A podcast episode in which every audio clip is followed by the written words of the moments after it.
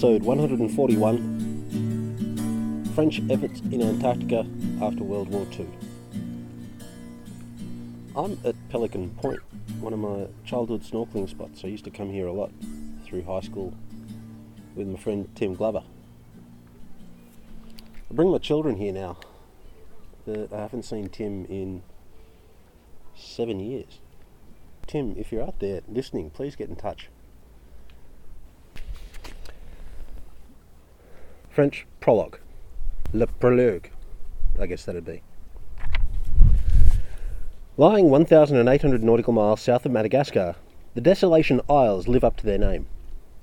Though that's not their charted name, which is the Kerguelen Islands, after the French mariner who sailed in the region in the 18th century. Unless Kerguelen comprised a series of jagged igneous knolls surrounded by tempestuous seas, the Desolation Isles comprises the more fitting label, but I don't get to decide what names go where on maps and charts. More's a pity. In some cases, being far away from every other landmass extending above the high tide makes an island desirable real estate, but even a dearth of other things to stand on for several thousand nautical miles fails to make the Kerguelens a territorial conflict flashpoint or a holiday destination for anyone other than really dedicated bird spotters.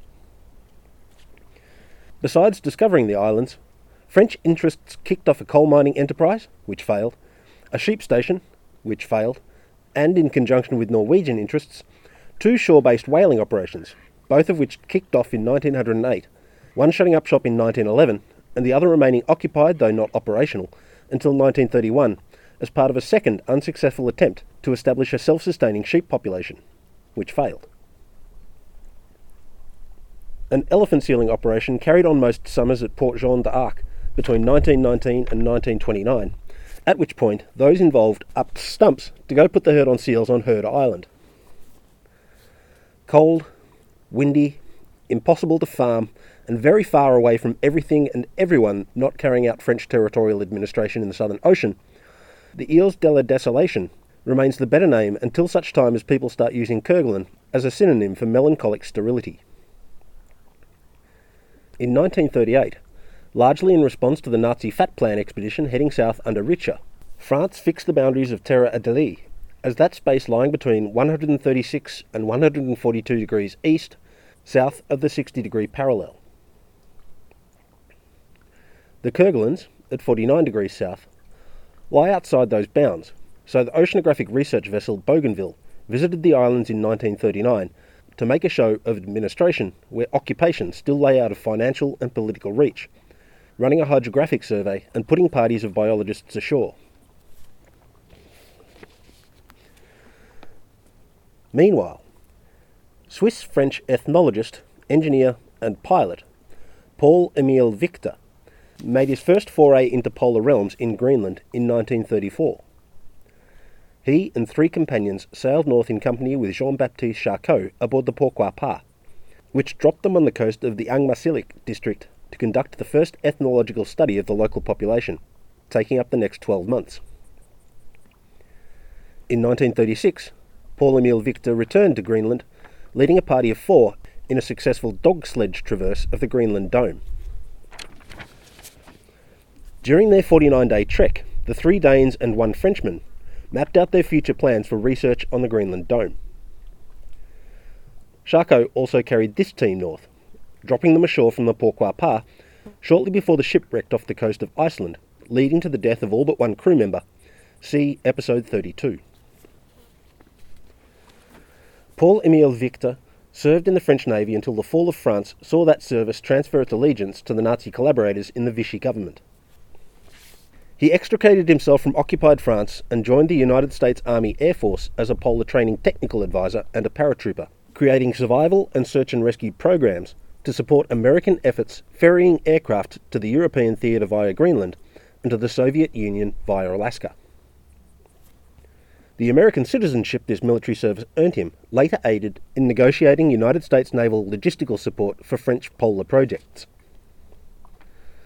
Paul Emile Victor founded the Expeditions Polaires Françaises in 1947 as an umbrella body for coordinating French efforts at high latitudes, remaining its head until 1976. Paul Emile Victor pushed the line that besides valuable scientific insights, successful French projects in the polar regions offered national prestige France urgently needed in the wake of the war.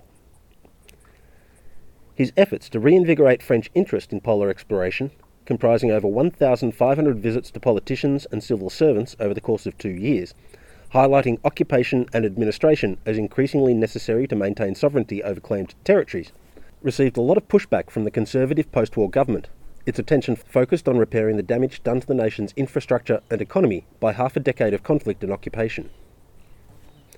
By his tenacity, his energy, and, as many contemporaries note, his charm, he eventually won through, making Paul Emile Victor almost single handedly responsible for the scale and nature of the French presence in Antarctica through the second half of the 20th century.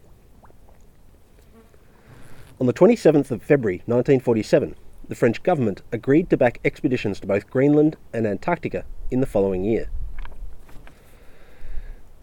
The Expeditions Polaires Françaises received the patronage of President Vincent Auriol and 45 million francs to, to carry out the newly mandated expeditions. While PEV led a three month reconnaissance to Greenland to find suitable landing sites for a proposed three year expedition in the north, Andre Frank Liotard to head south as an observer aboard Falkland Islands dependency survey voyages to gain some insight into what did and did not work for the Brits in establishing their bases around the Antarctic Peninsula.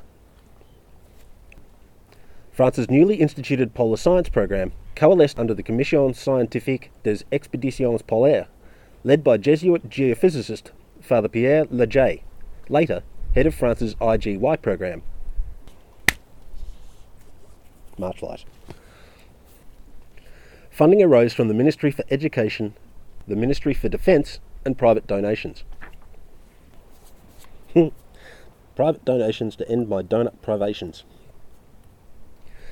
The Ministry of Colonial Affairs arranged the purchase of a war surplus United States Navy ship, the wooden hulled Netlayer Alpha November 48, USS Lancewood, sister ship to the port of Beaumont, used in the Ronne Antarctic Research Expedition. The ship received strengthening at the stem and stern in its refit for polar voyaging, and the name Commandant Charcot, after France's recently deceased maritime hero. In August 1948, a parliamentary decree appointed French expedition leaders as French government representatives in Terra Adélie offering official government presence sufficient to fulfill Hughes Doctrine administrative obligations.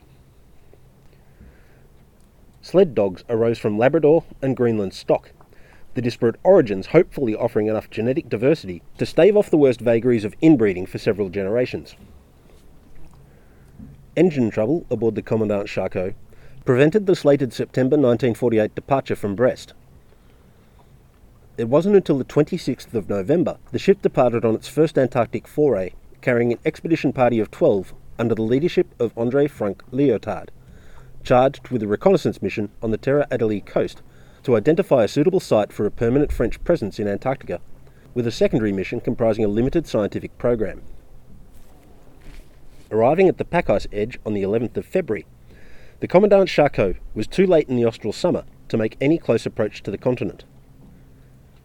The expeditioners turned north after two weeks steaming along a 300 mile stretch of impenetrable pack, making landings at the Balleny and Macquarie Islands for brief geologising excursions. The Commandant Charcot made a port of call in Melbourne on its way north, where quarantine regulations forbade offloading the dogs.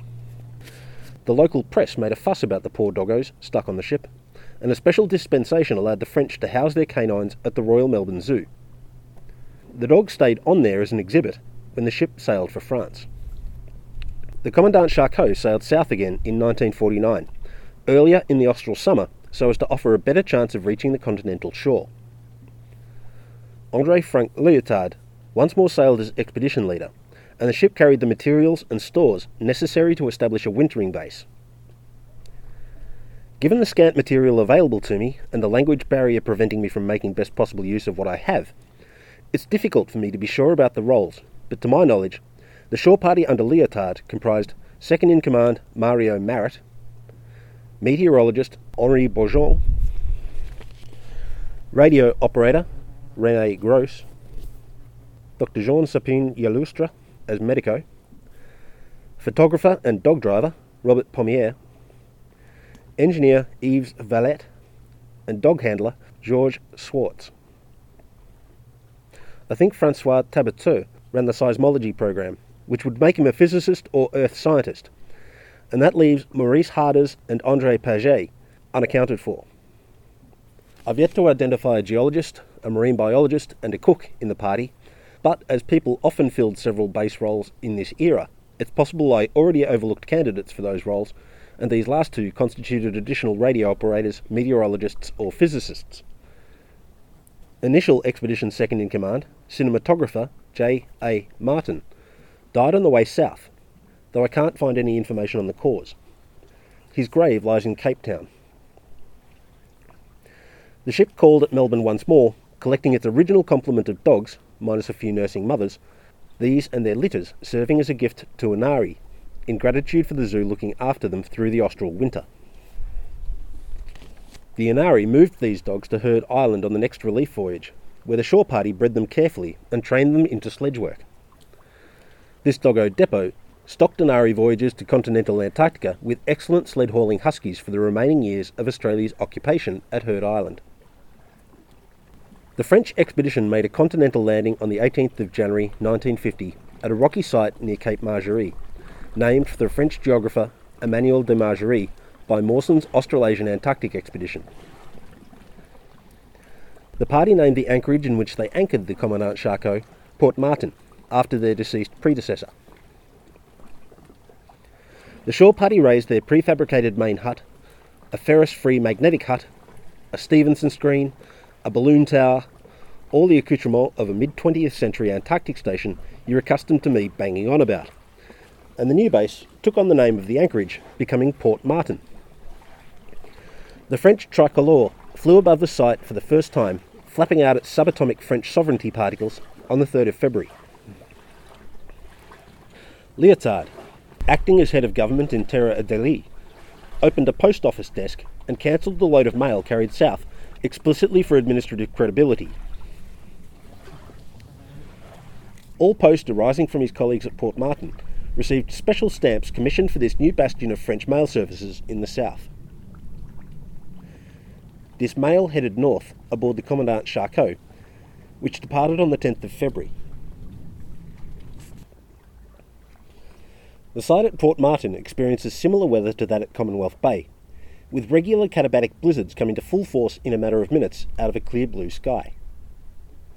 The Port Martin residents adapted to their new harsh environment, keeping indoors until the winds died down before heading out to finish construction and to erect their antenna array. While much of a meteorologist's duties at this point in Antarctic history comprised changing out the paper reels in automatic recording devices, the Stevenson screen still needed regular visiting. The party established a small windproof hut adjacent to the screen and ran phone lines between it and the main base building. This allowed the duty Met observer to check the instruments in the screen and immediately thereafter get out of the wind and blown snow to report the data to someone in a warm room who wouldn't lose a few fingers for the sake of operating a notepad and pencil. Balloon tracking, on the other hand, requires at least two people in the great outdoors. But as balloons only launch successfully in conditions one standard deviation further along the x axis from the mean wind speeds at Port Martin, the meteorologists were spared the dangers involved in standing around a theodolite for tens of minutes, making and recording tracking observations during the worst conditions that that stretch of coast has to offer.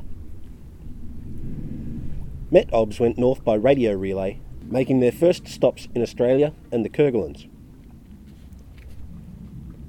All hands shared base housekeeping duties, melting ice for water, gathering the next day's coal and a buffer stash of coal for blizzards, tossing base garbage to leeward, hunting and butchering seals to keep the dogs fed. Seven of the base dogs came from Fid's husky stock, along with a large and largely useless black Labrador unit called Aspirin that the Brits threw in for good luck, though they didn't mention whose. The French initiated a cutting edge scientific program running to magnetic and meteorological measurements, biological and geological assays, ionospheric sounding, atmospheric optics, and geodesy. I've mentioned geodesy in passing in the past, but the accurate modelling of the shape of the Earth and measurement of its orientation in space and an understanding of the strength and shape of its gravitational field really ramped up in the second half of the 20th century as our ability to measure the necessary parameters with precision and accuracy began to match the extremely demanding prerequisites of that field. It sounds simple to anyone who's watched a ship disappear over the horizon, or watched lunar eclipses, or seen Mars in retrograde, because the Earth's a sphere. But it's not a perfect sphere, and mapping or navigating over a surface requires a precise understanding of the shape of that surface. The more accurate you want to make your model, or the more precisely you want to navigate the space it represents, the better you need to understand its shape. The centripetal forces generated by our mostly liquid planet's spin cause it to bulge at the equator and flatten near the poles. Our continents ride the same tides as our seas. The difference between mean high and low at spring tide is less obvious in a landmass than that exhibited by the mean high and low on show in the seas at neap, but geodetic Earth scientists measure that difference into ever more granular models of the planet that spawned them. Geodesy is important to Earth scientists from first principles, and to nations in terms of defining and defending the boundaries of national resources. Now that almost everyone's using global positioning systems to find their way around, accurate and precise geodetic models are more important at a personal level than at any previous point in history. The signals our navigational receivers permute into directions telling you to turn left in 300 metres and your destination will be on the left only make sense if the underlying geodetic assumptions resolve to a mathematically coherent picture of the ground they represent. I only have the vaguest understanding of how it all works, and even then, it's the most astounding thing I can think humanity ever pulled off. And everyone's walking around with the end product in their pocket, as though it's not a greater miracle than anything recounted in any holy book, representing a more finessed understanding of what's going on around us than any cleric ever claimed for their deity. I digress a lot, but people taking scientific understanding, garnered over centuries by patient people making incremental discoveries, for granted, stands as a clanging leitmotif in the past couple of years and this seemed a good opportunity to remind people that we're standing on the shoulders of giants and that we should take care not to fall off. Thank a geodeticist when you get the opportunity. Anywho,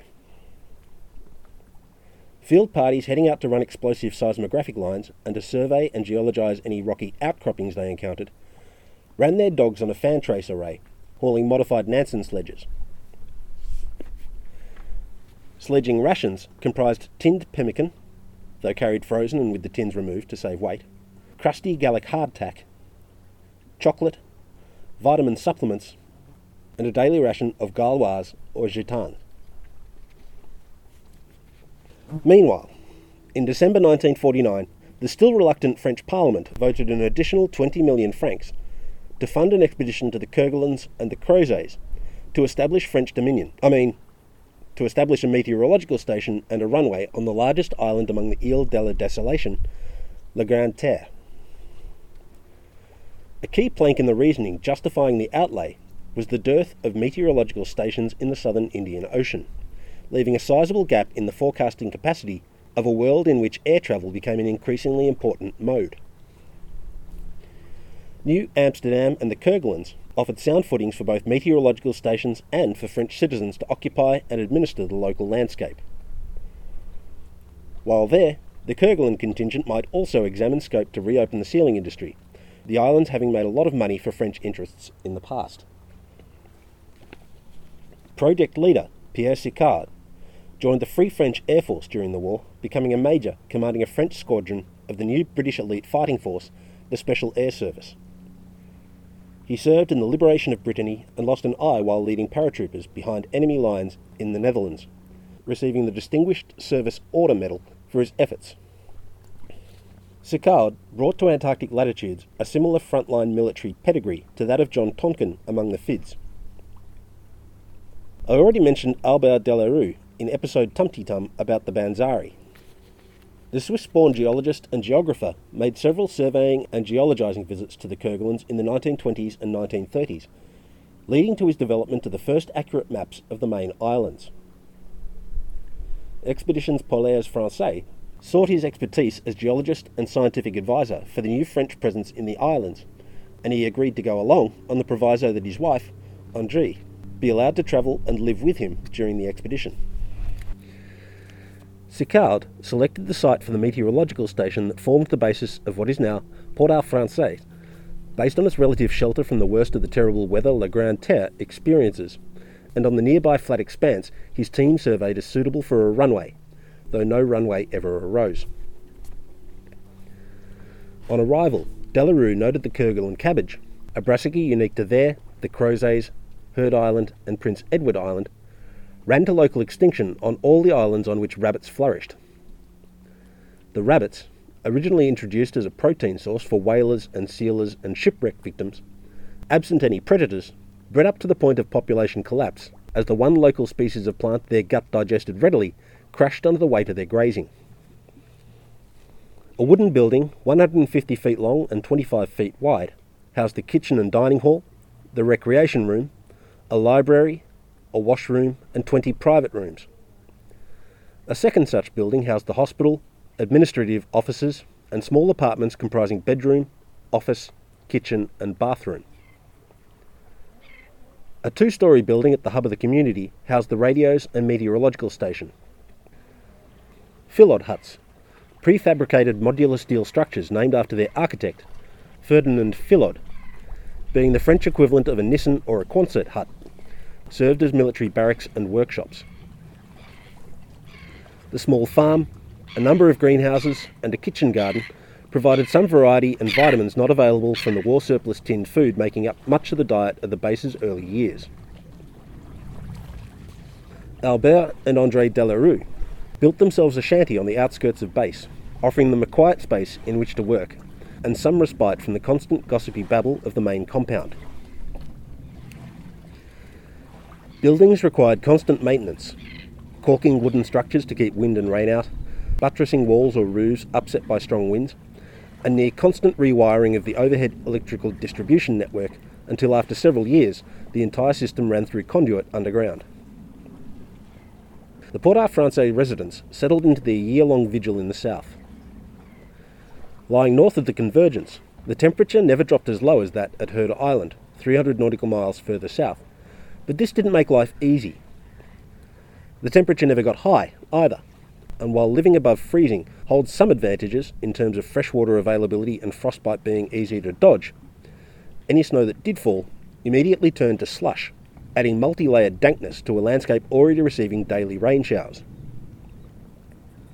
In late February, the Tottan, a ship I haven't mentioned in the series to date but which will become a regular, called on its way north after swapping out ANARE teams at Heard Island but beyond that, the French colonists couldn't expect visitors until the following summer. There's a gap in my literature at this point, so the narrative regarding the Kerguelens is going to jump about a bit. The doctor for the fourth winter at Port-au-Français, Andre Migot, first tried to head south under Jean-Baptiste Charcot. He met his nation's most prominent Antarctic veteran while finishing his medical studies. Charcot agreed to carry the newly minted Doctor south as medico for a third Antarctic foray, then in the planning stages. The First World War threw these plans out, Charcot serving on Q ships and Migot as an army medical officer throughout the war. As mentioned in episode 32, and earlier this episode, Charcot died in 1936 and never did return to Antarctica.